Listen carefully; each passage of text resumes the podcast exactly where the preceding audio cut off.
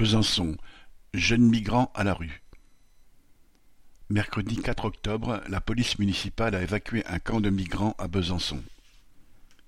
Elle a profité du moment où les occupants se rendent à la distribution de repas organisée par une association pour confisquer leurs tentes et leurs effets personnels.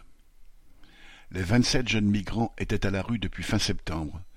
Le conseil départemental du Doubs, qui a la responsabilité de prendre en charge les mineurs, a en effet décrété qu'ils ne l'étaient pas, alors que les services de l'État, eux, ne les considèrent pas majeurs.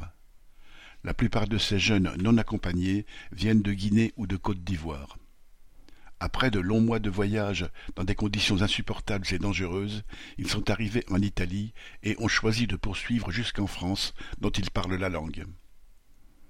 Il se heurte à cette situation ubuesque où les institutions se renvoient la balle pour ne pas avoir à les prendre en charge, tandis que le 115 refuse de les héberger, ne serait-ce que le temps que leur situation soit examinée.